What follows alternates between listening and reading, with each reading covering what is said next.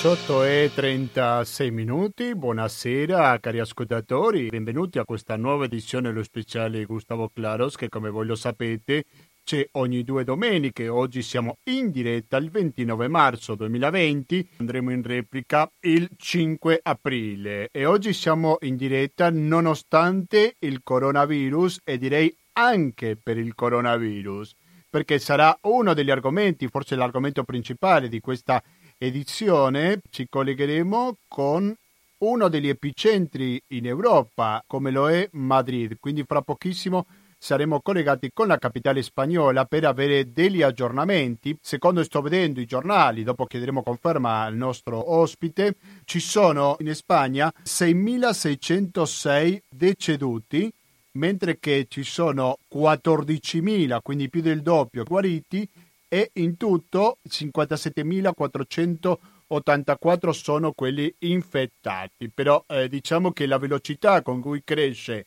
questo virus in Spagna è molto marcata e vi do per questo due dati, mi sembra che lasciano chiaro il panorama. Ci sono 5.564 casi nuovi e poi ci sono anche 624 decessi nuovi, quindi stiamo parlando che la crescita nel paese iberico è molto ma molto marcata. Dunque questa sarà la prima destinazione, però non sarà l'unica. Ci posteremo in Africa perché siamo molto curiosi, anzi abbiamo bisogno di capire. Parleremo con una membro di Medici per l'Africa si trova a Maputo in Mozambico. E dopo cambiamo completamente argomento perché parleremo con un giornalista molto prestigioso, direi, che si occupa da tanti anni in Afghanistan, ha scritto anche il libro sull'argomento, perché ci sono stati degli attacchi dell'ISIS in Afghanistan contro i civili dopo questi accordi di pace che c'è stato fra Stati Uniti e i talebani, non dico Afghanistan, bensì i talebani, sembra che la violenza non si è fermata. Quanto utile è questo accordo di pace così importante per la regione? Proveremo a capire parlando con questo giornalista che ci spiegherà bene in diretta com'è la situazione. Allora, vi ho detto tre argomenti. Magari sentiamo musica fra uno e l'altro, anche per fare un stacco, no? Perché se sentite parlare, parlare, parlare, parlare e poi non si sente mai musica, probabilmente c'è il rischio di stanchezza, ma di sicuro che non sentirete pubblicità.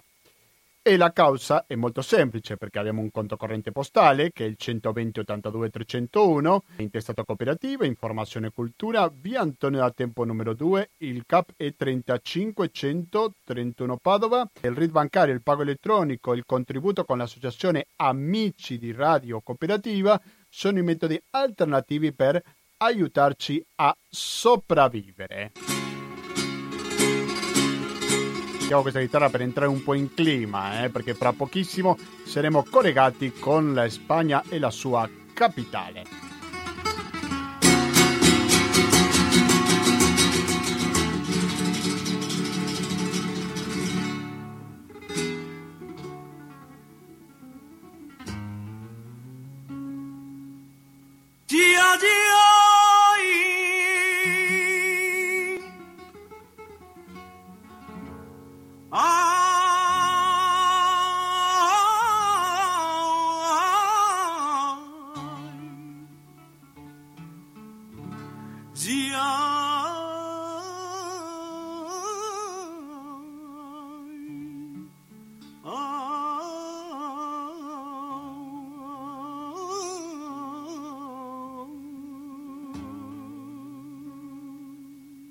18 e 44 minuti 45 da questo preciso istante. Mi è sembrato un po' strano a dire il vero venire a fare questa trasmissione e trovare tanto sole, no? Perché ricordiamo che oggi è stato il cambio d'ora, però comunque noi ci siamo, ci siamo sempre per questa diretta. Il primo dei collegamenti di questa edizione lo facciamo con Madrid perché Madrid è uno degli epicentri che ci sono di questo coronavirus in cui si vede una crescita molto esponenziale, direi dei nuovi contagiati anche dei morti, ma per capire un po' meglio questa situazione e chiedo il benvenuto a Giuseppe Grosso. Giuseppe Grosso, buonasera e benvenuto a Radio Cooperativa.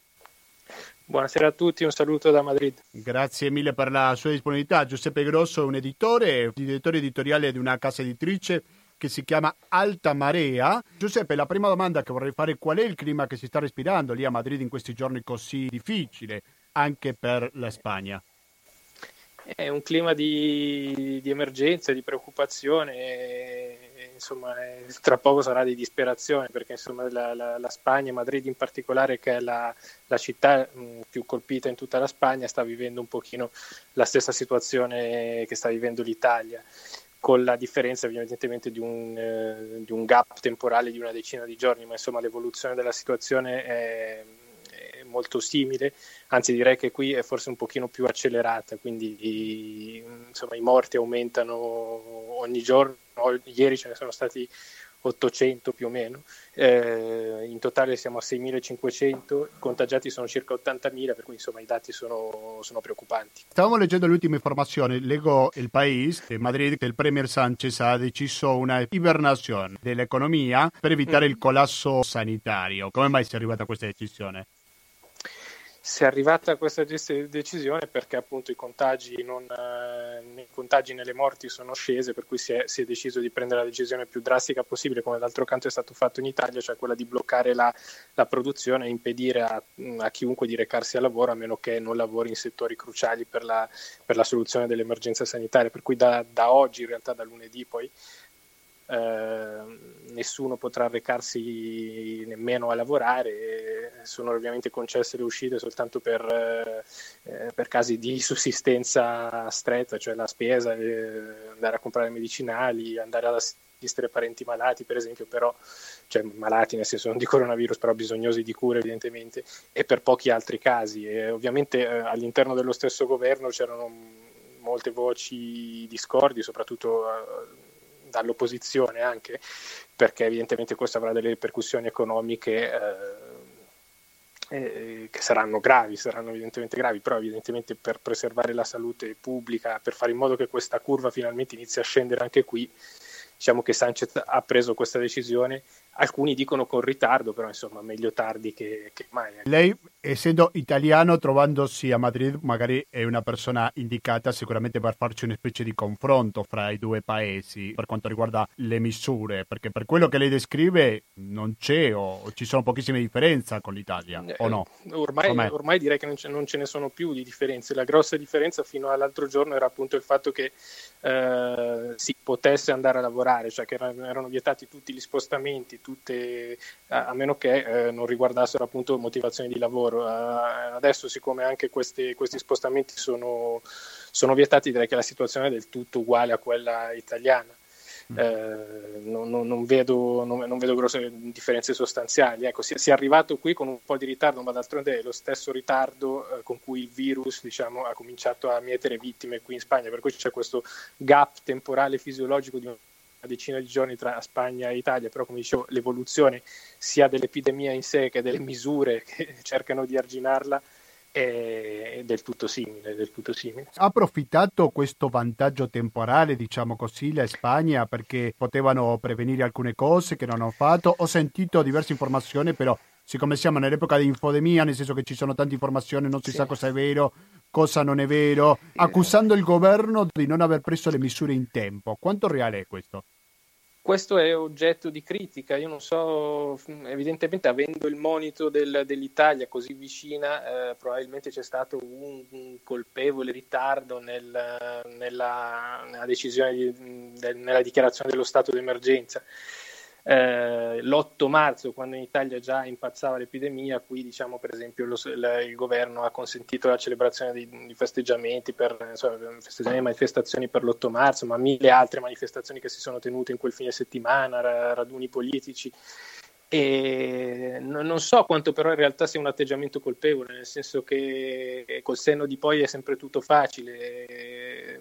Probabilmente se avessero eh, anticipato lo stato d'emergenza che implica appunto la chiusura delle scuole, delle attività commerciali, eccetera, probabilmente i cittadini non l'avrebbero nemmeno capito perché in quel momento non c'era un'emergenza stretta, si, si vedeva venire, si vedeva arrivare ovviamente dal, dall'Italia, ma probabilmente queste misure che in effetti in un primo momento sono state prese con, come, come, un'esagerazione, anche qui in Spagna come era successo in Italia, se fossero state prese in quel momento probabilmente non sarebbero state metabolizzate dalla, dalla popolazione. Non, non, lo so, è difficile dirlo perché dico... Sì, certo. Comunque il governo di Sanchez ha riconosciuto un certo ritardo nell'approvvigionamento dei eh, materiali no, sanitari. Ah, bene, no?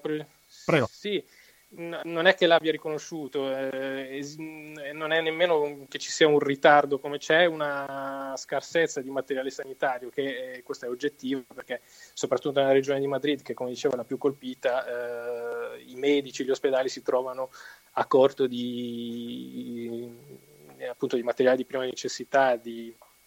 D'altronde però bisogna dire che eh, Madrid, la regione di Madrid, che è sempre stata storicamente in mano al al Partito Popolare, che è il partito di centrodestra, è stata vessata negli anni da una politica di privatizzazione, di tagli al sistema sanitario pubblico, per cui al momento della verità, eh, insomma, questi tagli hanno determinato questa situazione di, di, di, scarsezza di materiali sanitari, di posti letto nella terapia intensiva.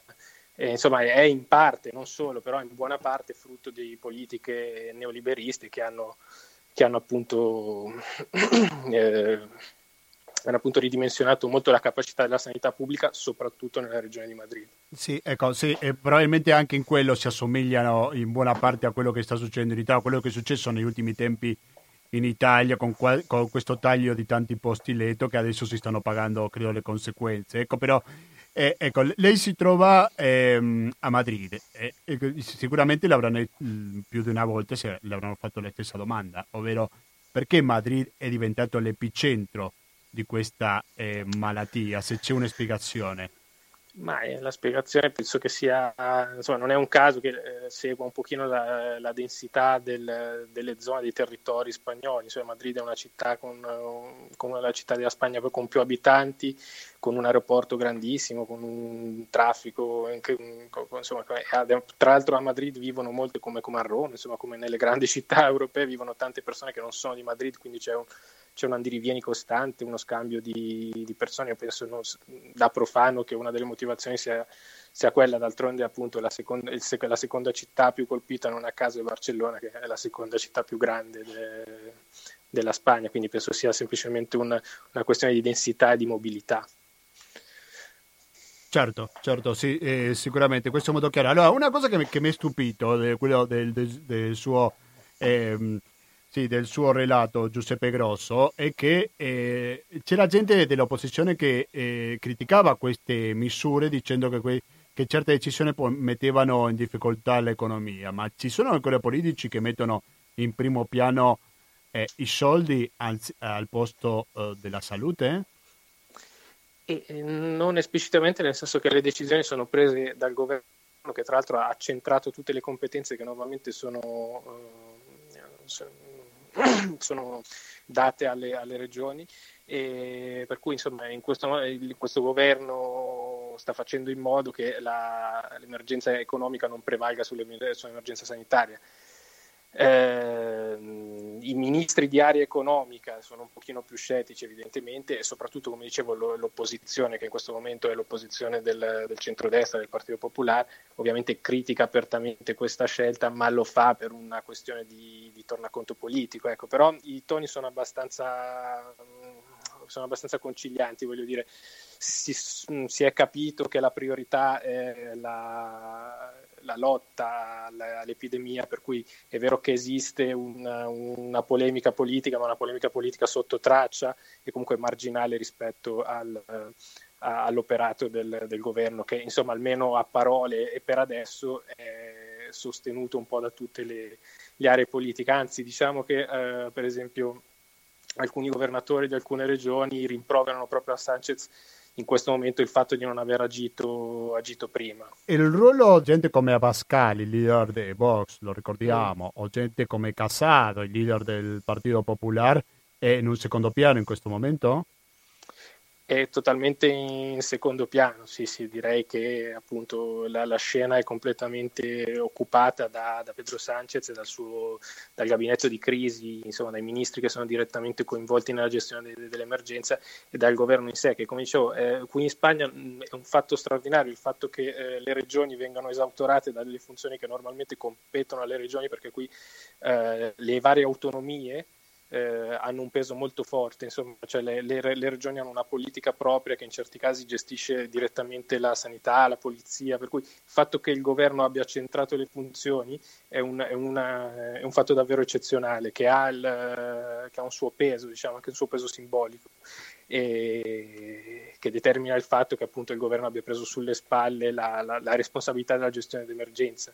Questo ovviamente ha molti punti, ha molti punti a favore, però è evidentemente dà adito a molte critiche. All'inizio c'è stata una specie di polemica fra come amministrare questa crisi sanitaria fra Catalogna e Madrid. La solita disputa politica si è passata anche a livello sanitario, o no? Com'è? Sì, diciamo che eh, appunto il, la Catalogna è, è, la, è, la, ribelle della classe, insomma, insomma, mentre tutti diciamo, si sono un pochino messi in fila dietro al, al, presidente del governo, il governatore catalano che si chiama Quim Torras è, è, l'unico che continua un pochino a fare la voce grossa e a criticare appunto l'operato del governo, ma sempre appunto eh, col, secondo me, insomma questa è un'opinione personale, però con l'idea di una insomma, di tirare le somme politicamente alla fine del, dell'emergenza sanitaria. Comunque eh, Torra, come dicevo, Torres, come dicevo prima, è uno di quelli che eh, chiedeva l'isolamento del, della Catalogna e si lamentava del fatto che appunto fossero state tolte al governo catalano delle funzioni che, eh,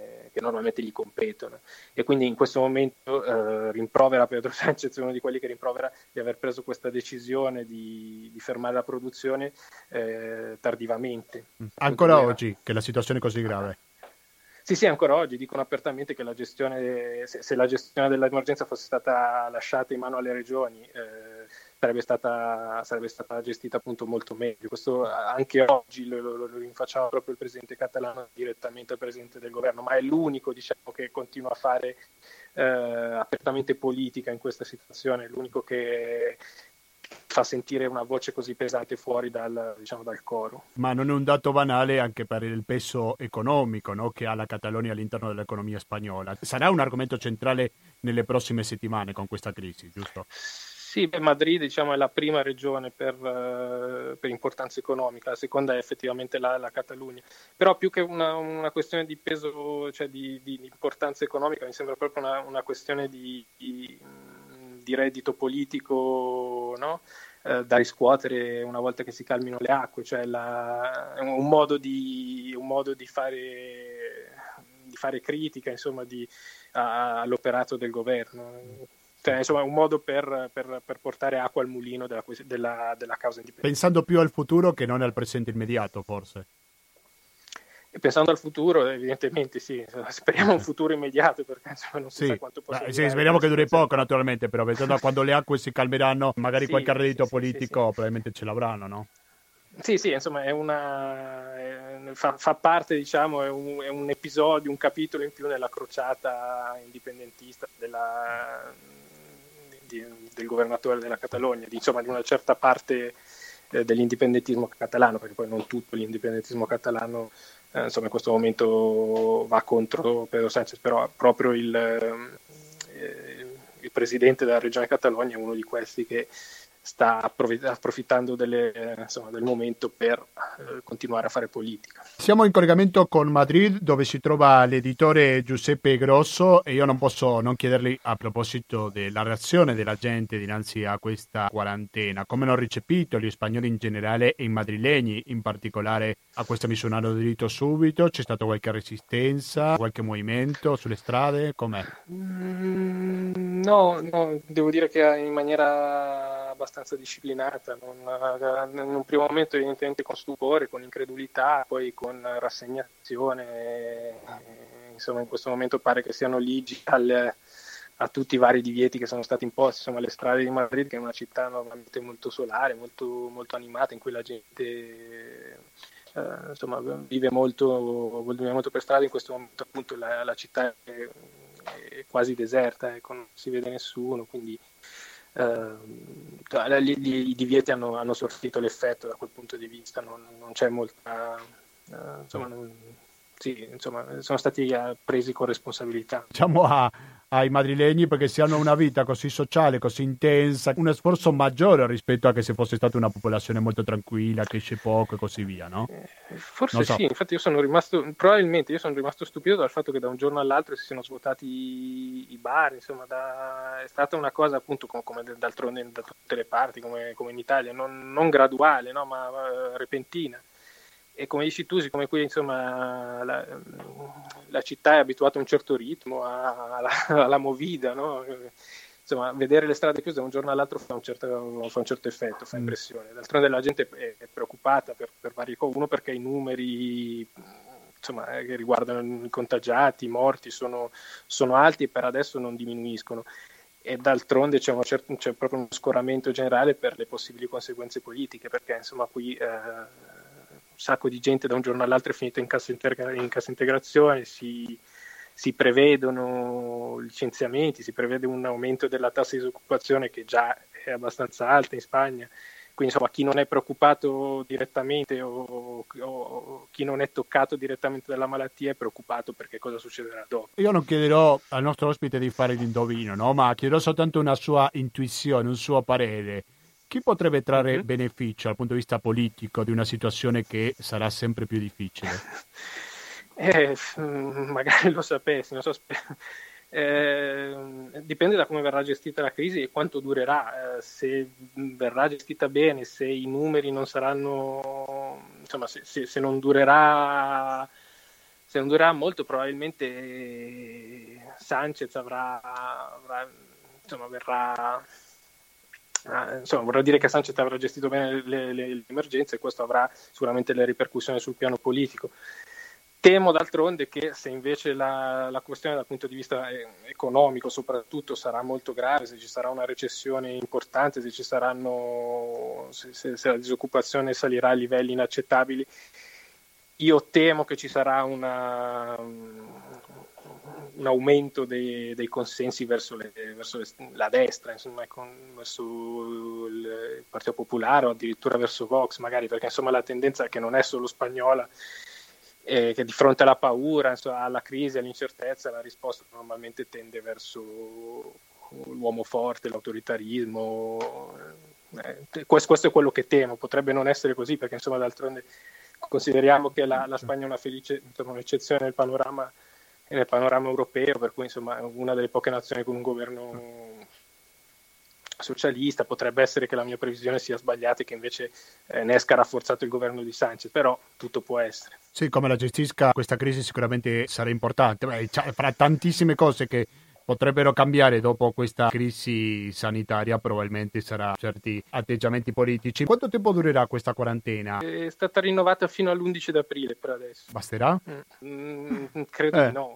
Probabilmente la... credo no, però, probabilmente no, però è vero anche, come diceva appunto, che... Eh, cioè non si capisce fino a che punto il paese possa sopportare questa stasi stasi assoluta da, da, tutti i punti di vista, diciamo, effettivamente economico, produttivo, ma anche psicologico, perché è vero che adesso la gente ha reagito con responsabilità, con tranquillità, tutto sommato, però insomma bisogna capire fino, fino a che punto si può tirare, no? stendere le lastre. Prima di salutarci, Giuseppe Grosso, c'è stata una polemica fra alcuni paesi europei sul come contare i morti per il coronavirus, perché alcuni parlano di con il coronavirus e altri danno cifre di coronavirus, come il caso della Germania, ad esempio. Come fa il conteggio in Spagna? Con o di coronavirus?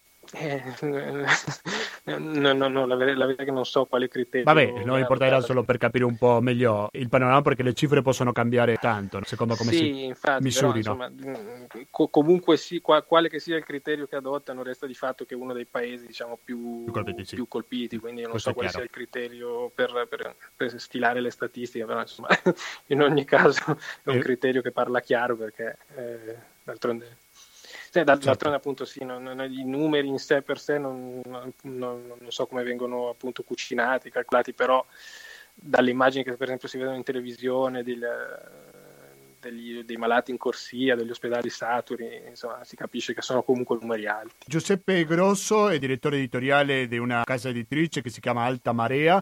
Grazie, grazie infinite per la sua disponibilità con Radio Cooperativa e buon lavoro, abbia cura di lei, mi raccomando. E Gra- grazie bene. a voi. Ok? State bene, grazie, arrivederci. Siete all'ascolto della cooperativa, restate all'ascolto perché fra poco torniamo con un altro collegamento, ma con l'Africa. Un recuerdo encontrado para quedarse conmigo de un tiempo lejano. Esta parte ha venido esta noche, otro recuerdo prohibido, olvidado en el olvido, sentimentalmente para remediarlo voy a quedarme contigo para siempre. Pero puede que te encuentre últimamente,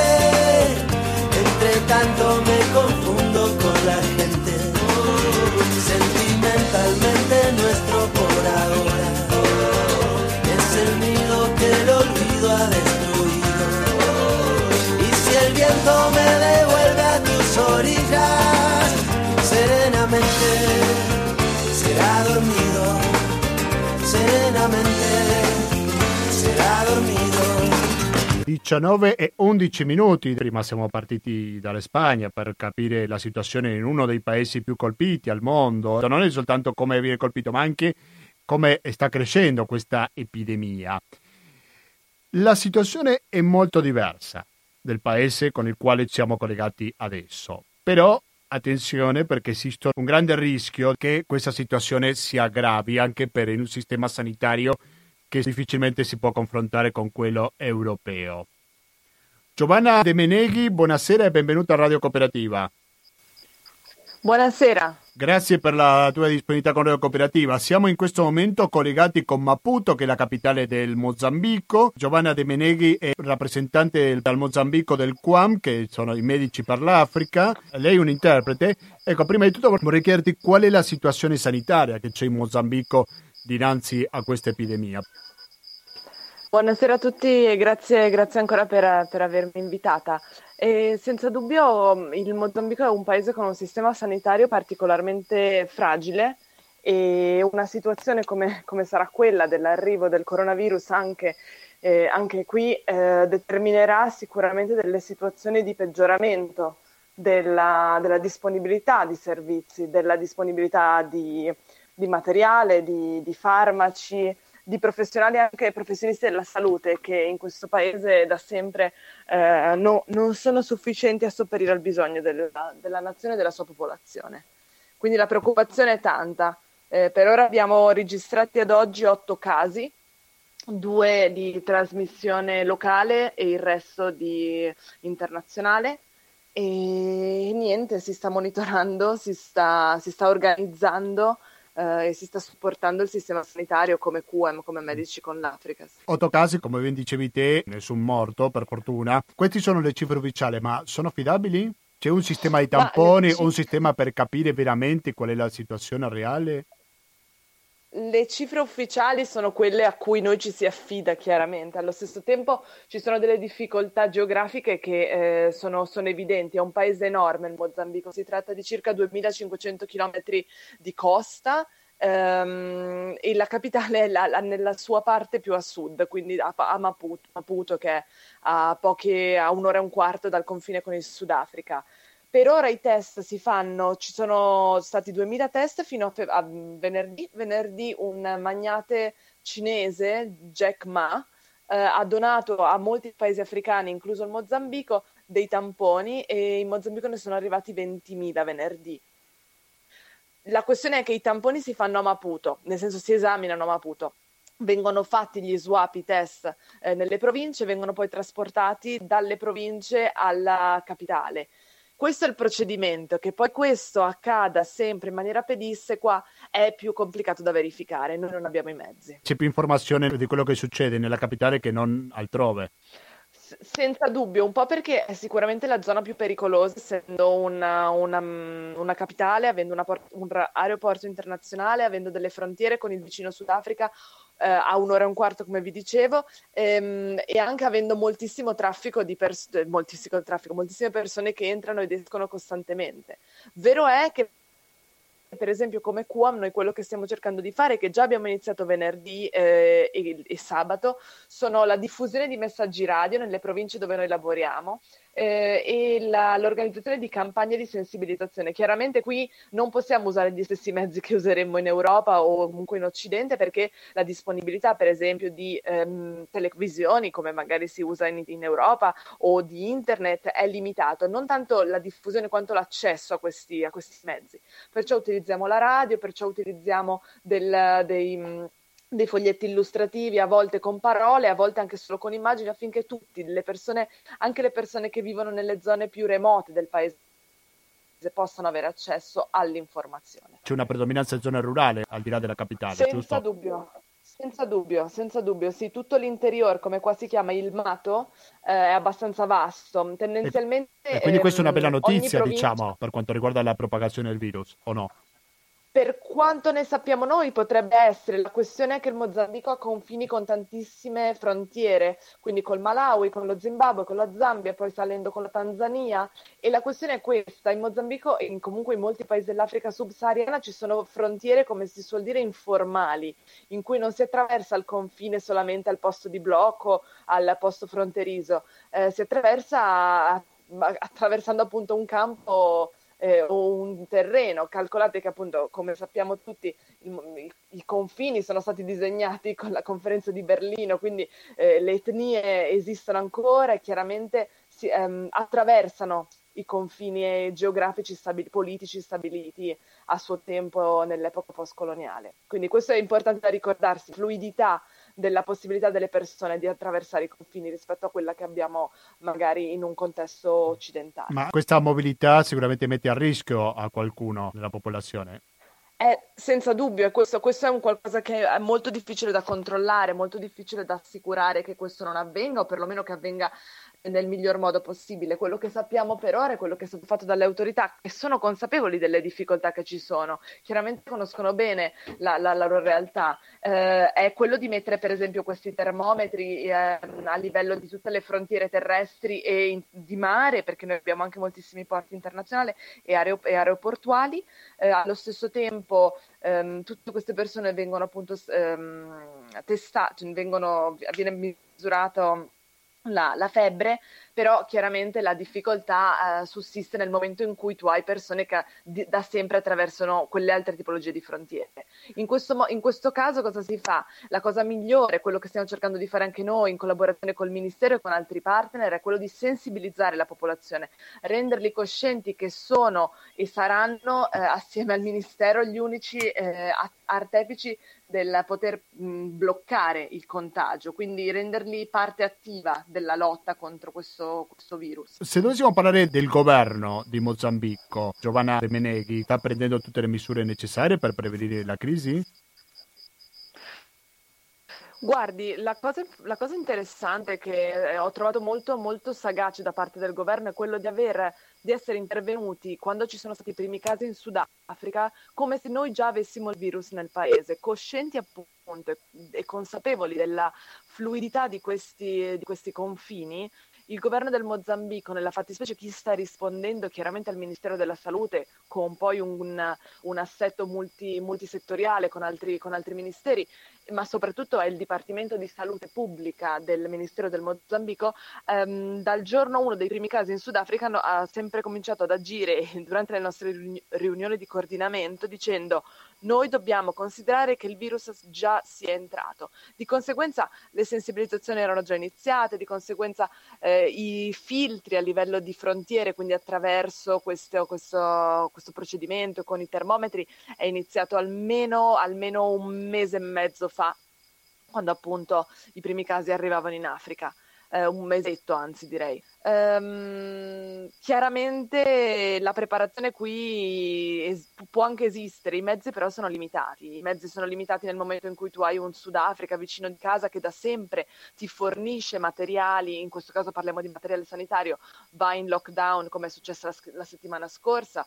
Noi da venerdì abbiamo il paese del Sudafrica per 21 giorni in completo lockdown con moltissime imprese che chiudono eh, per, per rispettare questa regola e è sempre difficile nel momento in cui abbiamo da sempre penuria di disponibilità di materiale sanitario, di farmaci, di, mm, di un sistema sanitario, come si dice qua, fraco, un po', un po debole.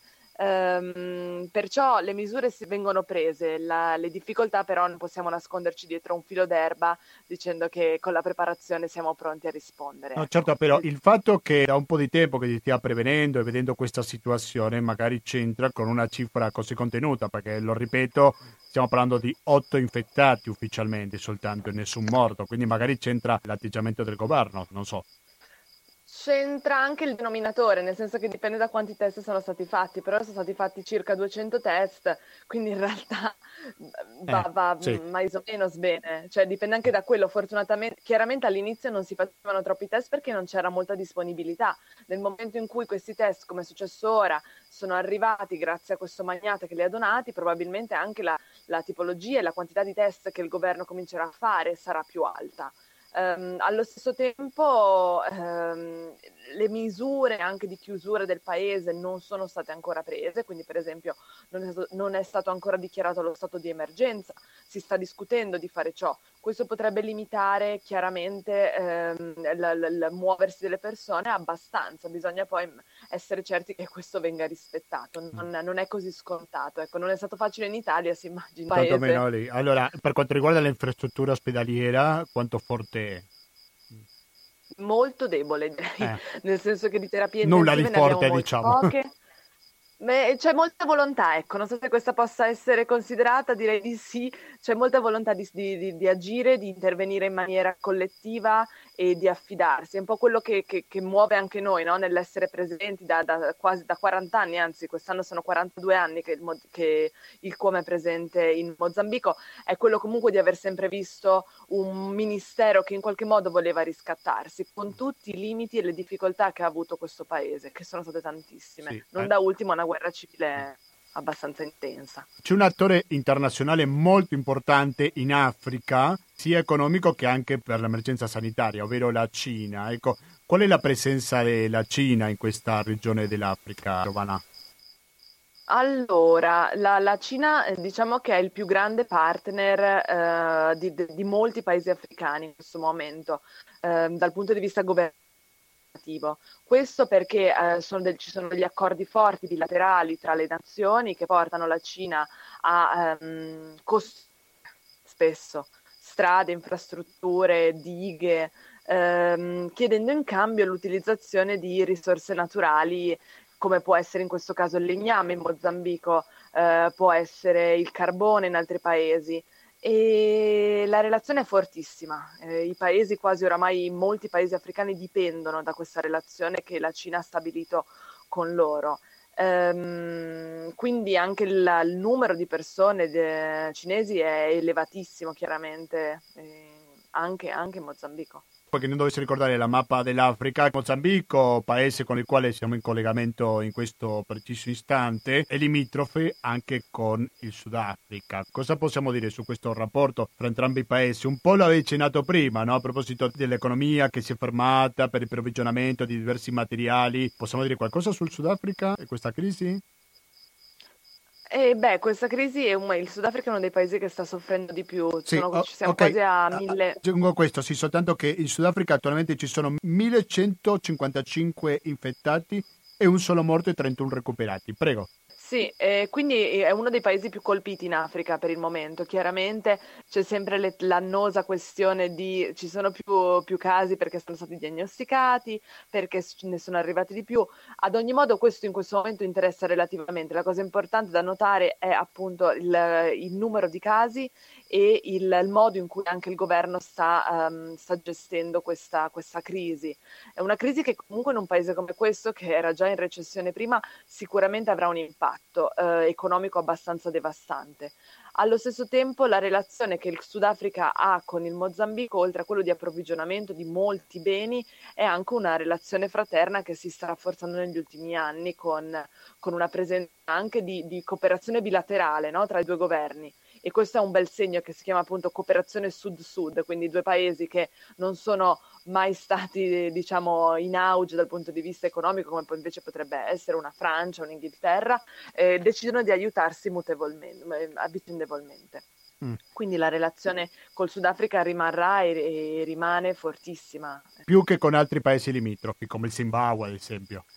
Assolutamente sì, perché lo Zimbabwe non ha, non ha neanche il potere economico, la forza economica che invece il Sudafrica ha da sempre. Eh, quindi è proprio una relazione legata anche appunto alle disponibilità eh, economiche di, di, dei due paesi e a come uno dipende in qualche modo dall'altro, anche in approvvigionamento di beni. Mm. Allora, faccio una domanda che non c'entra niente con il coronavirus, però sono molto curioso di capire qual è l'attività del QAM, dei Medici per l'Africa in Mozambico, per favore, e anche in altri paesi della regione, se puoi dire qualcosa. Certo, allora il QAM in Mozambico è presente dal 1978, poco dopo la, la, l'indipendenza del paese, e mh, mm, quello che sì, quello che fa il, da sempre è, assieme alle autorità sanitarie di ogni paese in cui il QAM lavora, è rafforzare il suo sistema sanitario, le sue infrastrutture, ma anche quello che è suo, le sue risorse umane. Quindi, per esempio, in Mozambico noi lavoriamo con l'Università Cattolica del Mozambico, che si, che tro- che si trova a Beira, che è la, una delle, la seconda città per importanza del Mozambico. E noi lavoriamo all'interno dell'università con dei professori che mm, ogni anno vanno a dare delle, delle, delle classi, vanno ad insegnare dei, dei moduli formativi di medicina agli studenti. Questo perché il QAM da sempre crede che eh, la formazione di risorse umane è la chiave per rafforzare un sistema e per, soprattutto per far sì che sempre di più si renda autonomo, sempre di più possa andare avanti con le proprie gambe. Poi in questo preciso istante, in, questo, in quest'anno, prima del coronavirus, ora tutto il nostro focus eh, è comunque inquadrato in quello che è la, il lavoro di, prepar- di preparazione all'emergenza. Eh, lavoriamo moltissimo in malattie croniche, diabete e ipertensione, questo vuol dire eh, lavorare con il Ministero per sviluppare le, mh, le normative, la gestione del, dei pazienti mh, eh, diabetici e ipertesi. Eh, lavoriamo anche creando un sistema di trattamento, quindi rafforzando quello che è l'approvvigionamento di farmaci eh, del paese e soprattutto legato a, questi, a, questi, a queste due malattie. Eh, lavoriamo nella sensibilizzazione delle comunità affinché anche loro capiscano l'importanza e anche i danni che queste malattie possono causare. E, mm, e poi lavoriamo anche con, con i neonati quindi lavoriamo all'interno dell'ospe- dell'ospedale, per esempio dell'ospedale centrale di Beira, dove abbiamo delle pediatre, spesso neonatologhe, se no sono anche delle studentesse dell'universi- dell'università degli ultimi anni di, di, di pediatria, eh, che vengono a fare un percorso di sei mesi all'interno dell'ospedale, uno scambio universitario, lo chiamiamo noi. E, mm, Scusate, ma sono studenti del posto? Italiani. Ah, italiani che no, viaggiano lì per fare l'esperienza. Studi- sì, ah, sì, al posto di fare l'Erasmus vengono a fare sei mesi di Erasmus ah, in Africa. Eh sì, eh sì, eh sì, una scelta un po' diversa che sicuramente ti porta a mettere in discussione molti, molti punti di vista. E, e, è sempre molto interessante anche questa possibilità perché poi loro chiaramente si incontrano con, con i colleghi mozambicani e questo crea delle sinergie molto interessanti. Eh, quindi lavoriamo appunto, come dicevo, in malattie in neonatologia, ehm, e, e, anche in HIV. HIV, uno, il, il Mozambico è l'ottavo paese al mondo con il più alto tasso di HIV.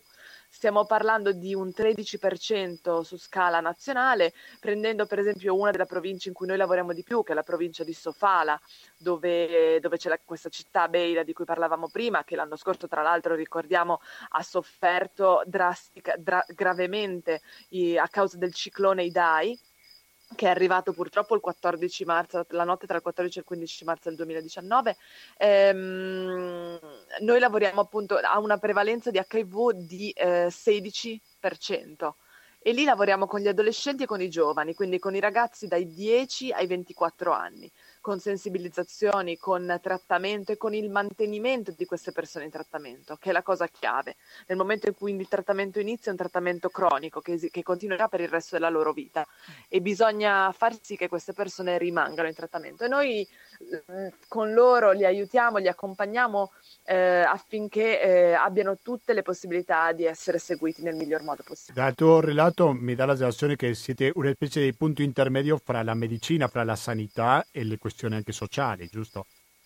Sì, Sì, nel senso che il nostro lavoro non è più come magari eh, è stato nei primi anni, perché questa era la richiesta anche del Ministero e questa era la realtà dell'epoca, di lavorare solo all'interno dell'ospedale. Ora ci si è spostati con una, un lavoro di salute comunitaria, in cui la comunità è al centro del nostro interesse, la comunità è artefice dei programmi e dei progetti che noi scriviamo ed implementiamo. Eh, sono, sono parte integrante e lavoriamo con loro tanto a livello di, di comunità, di, di, sensibilizzazioni, quanto come mh, a livello di centri di salute, quindi con loro noi facciamo quelle che sono le dimostrazioni, per esempio spiegare alle mamme HIV positive la tipologia di, di cibo che possono, possono, cucinare, che sia eh, anche, al, anche perché quello che sappiamo è che molta della popolazione con cui noi lavoriamo non è ambiente, perciò eh, bisogna anche disegnare delle diete che siano, che siano anche che, che, si confacciano con, il, con uh, la, le disponibilità economiche uh, dei, nostri, dei, nostri, pazienti. Mi sembra che un giorno dobbiamo fare una trasmissione a parte soltanto per parlare sulla situazione dell'HIV in Mozambico, visto l'incidenza di questa malattia nella società del paese. Io ringrazio veramente tanto Giovanna De Meneghi, lei lavora per il QAM, la ringrazio molto per la sua disponibilità e il collegamento che abbiamo fatto con il Mozambico. La prossima e buon lavoro soprattutto Giovanna. Grazie, ciao, buona serata a voi, arrivederci. Arrivederci. Prima siamo stati collegati con Madrid, poi da Madrid siamo spostati in Mozambico e adesso parleremo, dopo sentire questo brano di Aide del gruppo Mecano, sull'Afghanistan. E dopo rispondo il messaggio che ho appena visto di Manuel. Una noche de resaca al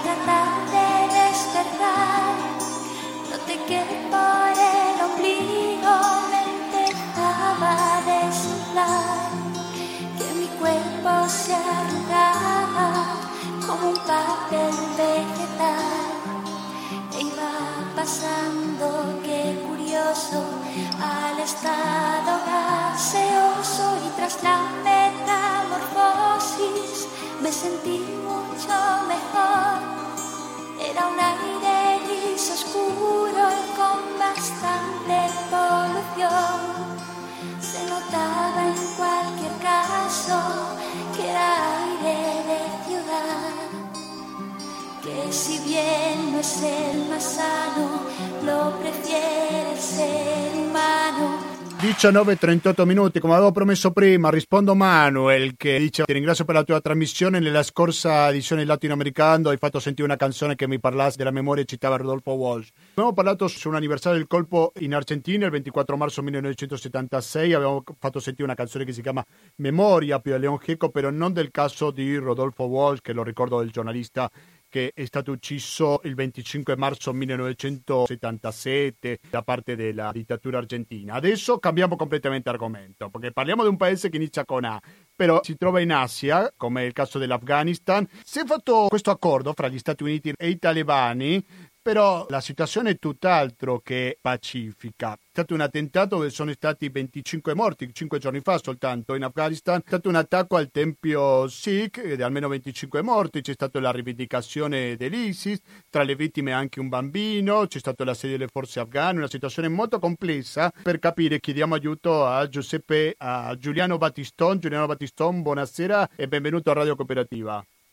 Eh, buonasera a voi e ai nostri ascoltatori e ascoltatrici. Grazie per la tua disponibilità. Battistone è un giornalista freelance, indipendente, ha scritto fra gli altri un libro che si chiama Arcipelago Jihad, lo Stato islamico il ritorno di Al-Qaeda, ma anche La sinistra che verrà, le parole chiave per cambiare. Giuseppe, Giuliano, ci puoi... Ce l'ho con Giuseppe, non so perché. Giuliano, scusami, mi confondo con l'attore. Allora, Giuliano, puoi raccontarci un po' come che avviene questo attentato, com'è la situazione in Afghanistan, per favore?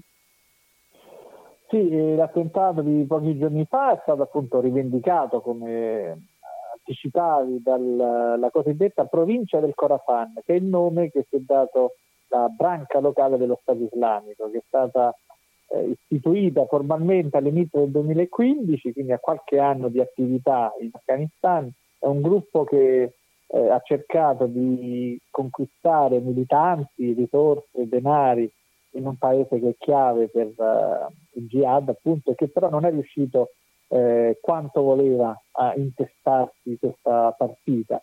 eh, è un gruppo che è attivo soprattutto in alcune, in un paio di province, quelle che confinano, eh, diciamo le province orientali dell'Afghanistan che confinano con il Pakistan.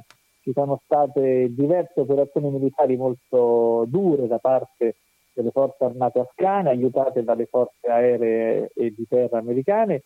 E la cosa curiosa è che negli ultimi mesi eh, o meglio nell'ultimo anno e mezzo, anche i talebani hanno combattuto contro lo Stato islamico, perché lo vedono appunto come un concorrente che in qualche modo mette a repentaglio gli europeani. L'attentato quindi è un modo, l'attentato al tempio sciita, al tempio Sikh di Kabul è un modo per lo Stato islamico per dimostrare che ancora c'è in Afghanistan, per dimostrare la propria presenza e, e, e avviene in un momento particolarmente delicato perché il 29 febbraio, come accennavi nella tua introduzione, eh, gli Stati Uniti e i talebani hanno fatto uno storico accordo che non prevede eh, ancora la pace, ma una sorta di premessa per la pace vera e propria. L'ISIS contro i talebani, nell'immaginario collettivo si pensa a questi due gruppi come gruppi molto radicali, però sicuramente ci sono delle grandi differenze fra di loro e lo dimostra anche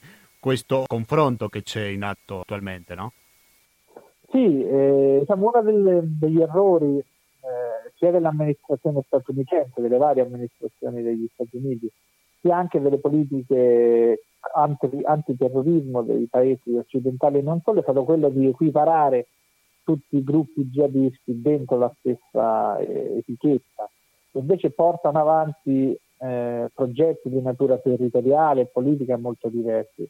Io farei una grande distinzione tra i gruppi che come i talebani hanno ehm, un obiettivo esclusivamente nazionale.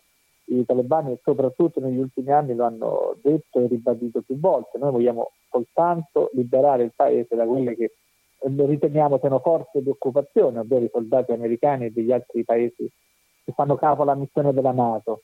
Eh, e questo sono riusciti a ottenerlo attraverso questo accordo di pace, semmai se c'è spazio posso spiegare eh, che cosa prevede questo accordo. Intanto prevede comunque il ritiro delle truppe straniere, quindi i talebani fanno parte di un jihad che è tale, anche perché viene rivendicato come tale, ma che però soltanto dentro i confini de- di uno Stato. Eh, invece i gruppi come lo Stato islamico cercano una, ambizioni molto diverse, hanno un'ideologia molto diversa, che ha una matrice teologica anche diversa e hanno obiettivi transnazionali, globali appunto.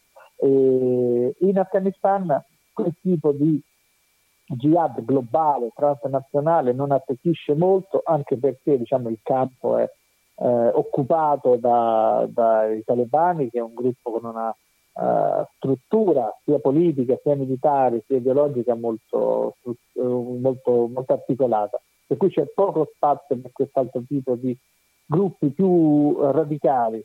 L'accordo di pace tra gli Stati Uniti e i talebani però può aprire degli spazi nuovi ed è proprio per questo che i gruppi come lo Stato islamico cercano di approfittare di questa nuova stagione politica in cui eh, i vecchi nemici degli Stati Uniti, i talebani, diventano interlocutori diplomatici per cercare di reclutare nuovi nuove persone per dimostrare di avere ancora forza militare. Io come profano di tutta questa situazione, la prima domanda che mi sono fatto quando è stato questo accordo fra i talebani e gli Stati Uniti, come mai non si è trattato direttamente con il governo? Perché le divisioni erano pressoché scontate, giusto?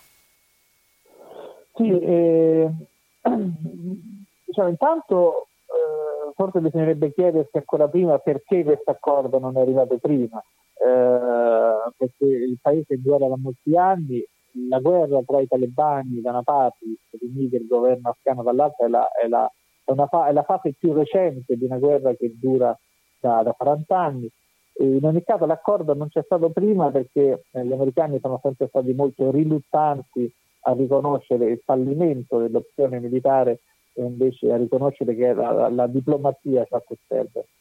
Quanto alla domanda che mi facevi, sono due ragioni. La prima è che eh, i, i, talebani hanno sempre detto noi non parliamo con il governo afghano perché non lo riteniamo legittimo da una parte e perché in Afghanistan chi detiene il potere sono gli americani. Cioè, sarebbe assurdo che noi parlassimo con i rappresentanti di un governo che riteniamo illegittimo perché si regge eh, su, sulla presenza di soldati stranieri. Quindi prima facciamo un accordo con gli americani e prima e dopo con il governo afghano.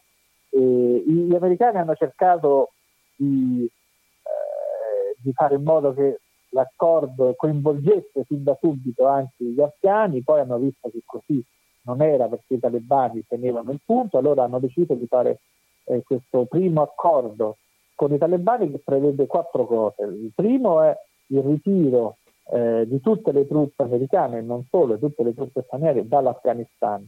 Eh, entro 135 giorni le truppe verranno ridotte, eh, quelle americane per esempio dagli attuali 12-13 mila a 8.500 e poi eh, gradualmente anche le altre verranno ritirate se i talebani rispetteranno gli altri tre punti dell'accordo. Il secondo, il secondo punto prevede che i talebani garantiscano di non uh, aiutare i jihadisti transnazionali, Al-Qaeda e lo Stato islamico eh, e via dicendo. E il terzo e quarto punto riguardano invece il rapporto con il governo di Kabul. I talebani si impegnano a eh, incontrare i rappresentanti eh, del governo di Kabul insieme ad altri rappresentanti della società e della politica afghana e a parlare di un eventuale cessato il fuoco prolungato, che è la cosa che più sta a cuore alla popolazione. Eh, hanno cominciato a interloquire i talebani e i rappresentanti del governo di Kabul proprio in questi giorni, ma in, video, in, in, in teleconferenza, in videoconferenza a causa delle restrizioni al contenimento dovuto al coronavirus, c'è una, un accordo preliminare ancora molto fragile il rilascio di alcuni prigionieri da entrambi i lati, ovvero verranno rilasciati alcuni prigionieri dalle, da alcuni talebani dalle carceri governative e viceversa alcuni detenuti dai talebani, però ancora non si sono, uh, diciamo, ancora le, le, questioni politiche ancora non sono state affrontate. Eh, ieri stavo leggendo un articolo del collega Pietro Del Re su Repubblica in cui dava conto che molti paesi potrebbero arrivare a un accordo, potrebbe cessare alcuni fonti di conflitto nel mondo. Ecco, quanto può influenzare, se può influenzare qualcosa questa crisi sanitaria mondiale nel conflitto afghano? Eh, sì, eh, tanto c'è un appello importantissimo di Guterres, segretario generale delle Nazioni Unite, per un cessate il fuoco globale, temporaneo, incondizionato e questa è una cosa molto importante. Il, la discussione del coronavirus, la pandemia in corso, potrebbe facilitare la, la risoluzione perlomeno temporanea di alcuni conflitti se gli attori principali riconoscono la gravità, il pericolo, la minaccia che corrono anche i propri militanti e i propri soldati e questa è una cosa che sembra possa uh, avvenire in Yemen, perlomeno in una certa parte del paese, potrebbe avvenire in Afghanistan, eh, anche se ancora non c'è stato questo passo, ma tutti se lo augurano. E, quindi potrebbe facilitare, però dall'altra parte dipende molto dai contesti, in qualche caso in paesi, nei paesi in guerra eh, l'arrivo dell'epidemia eh, rischia di sovrapporsi ad altri problemi di natura sociale e sanitaria e quindi di poter far deflagrare la uh, situazione. Non è un caso che i gruppi più oltranzisti, tra i quali appunto lo Stato islamico, abbiano già fatto ricorso a un ampio serbatoio di opzioni retoriche di propaganda, hanno cominciato a, a sostenere che la pandemia è certamente una malattia, ma è anche un castigo eh, un castigo divino che dividerà i puri dagli impuri, chi crede nel califfato e chi invece eh, non crede. Ti faccio quello che dicevi prima a proposito di questo accordo, no? da diversi punti, però il dubbio che mi viene quasi spontaneo, se questo ultimo attentato... 25 morti potrebbe influenzare nel processo di pace in Afghanistan appena iniziato.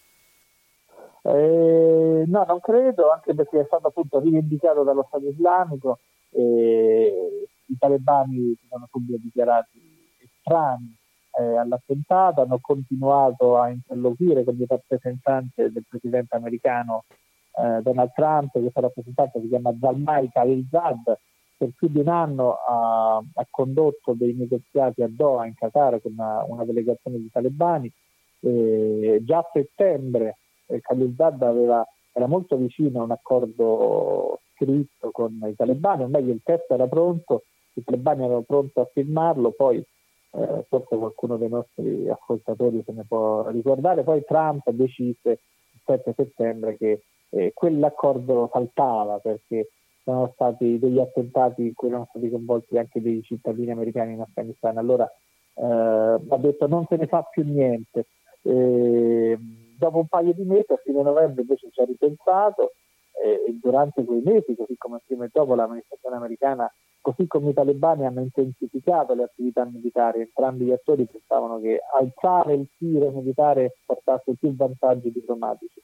Fine novembre Trump è arrivato in Afghanistan e ha detto eh, che il dialogo riprende e poi siamo arrivati alla firma del 29 febbraio. Non credo che quel, quell'attentato dello Stato islamico comprometta il processo di pace, potrebbe invece comprometterlo eh, il coronavirus a meno che non ci sia un cessate il fuoco proprio per ragioni umanitarie. Eh, le ragioni umanitarie stanno spingendo il governo afghano eh, a liberare dei detenuti oltre ai talebani i detenuti diciamo, ordinari, perché le carceri, in particolare in un paese come l'Afghanistan, sono eh, luoghi in cui il contagio è molto facile. Eh, il paese è entrato in una sorta di quarantena, perlomeno Kabul è la capitale, molte altre zone sono, eh, hanno ridotto eh, il ritmo delle attività. Eh, c'è in particolare molta preoccupazione per la città di Herat, una città importante quasi al confine con l'Iran e non è caso che la preoccupazione arrivi da lì perché l'Iran, lo sappiamo, è uno dei paesi in cui il numero di contagi è più alto al mondo e c'è un traffico transfrontaliero tra l'Iran e l'Afghanistan molto alto, si stima che ogni giorno siano circa 15.000 gli afghani che rientrano dall'Iran all'Afghanistan. Appunto. Quindi c'è molta preoccupazione e si teme che coronavirus possa diventare un'epidemia molto seria dal punto di vista sanitario. Sì, prima di salutarci aggiungo soltanto alcuni dati per completare l'intervento di Giuliano Battistol che parla di 120 casi in Afghanistan di contagiati al coronavirus, 4 deceduti e 2 guariti. Quindi se l'ISIS pensava di rompere con l'accordo di pace, di interromperlo, qualcosa facendo questi attentati, da mettere da parte questa idea. Beh, dipende perché questi sono gruppi che prosperano nel caos eh, l'abbiamo visto in Siria, l'abbiamo visto in Iraq, l'abbiamo visto in tanti paesi. Eh, la loro idea è quella di poter approfittare di ogni divisione, di ogni spaccatura, di ogni diffidenza di un gruppo verso gli altri. Per cui una situazione di caos come quella che potrebbe eh, nascere nel caso in cui la situazione dal punto di vista sanitario e sociale dovesse degenerare in Afghanistan, dove non c'è neanche un governo legittimo, perché i due candidati alle ultime elezioni presidenziali si considerano entrambi presidenti e se la situazione deve essere generale, gruppi come l'ISIS potrebbero cercare di trarne profitto. Eh, la società afghana è una società eh, che ha dimostrato negli anni, per, per usare eh, una parola che va molto di moda, molta resilienza, fanno, eh, fanno reagire a situazioni molto difficili. Io mi auguro che anche in questa occasione, eh, anche se dovesse arrivare eh, un, un, un bilancio sanitario molto più grave, riescano a superare questa fase. Benissimo, io ringrazio veramente tanto Giuliano Battiston, questa volta ho detto bene il tuo nome di battesimo, ti ringrazio molto per la tua disponibilità con Radio Cooperativa e ti auguro buon lavoro. Grazie, grazie a te, grazie ai nostri ascoltatori. Ricordo che il nostro ospite è autore del libro, l'ultimo che ha scritto, che si chiama La sinistra che verrà, le parole chiave per cambiare. Stiamo parlando di un libro del 2018, rimanete all'ascolto della Radio Cooperativa e fra poco torniamo per i saluti.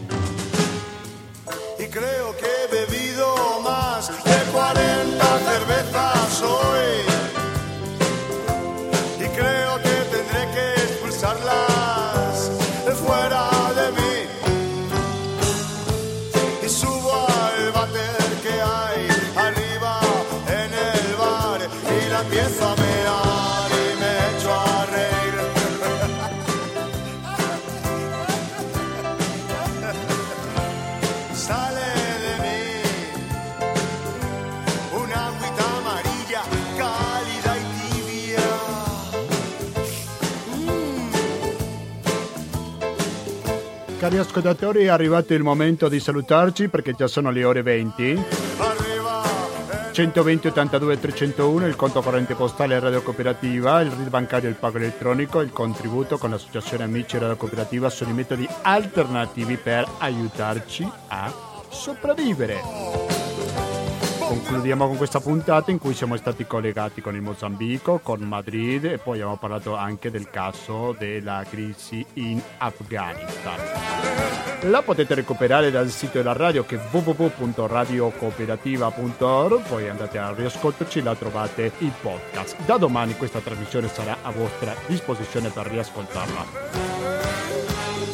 Attenzione perché adesso inizia materiale resistenti fra 10 minuti e dopo ascolteremo pensieri e parole per chi ci ascolta in diretta il 29 marzo, altrimenti sentirete dalle 21.50 che musica è.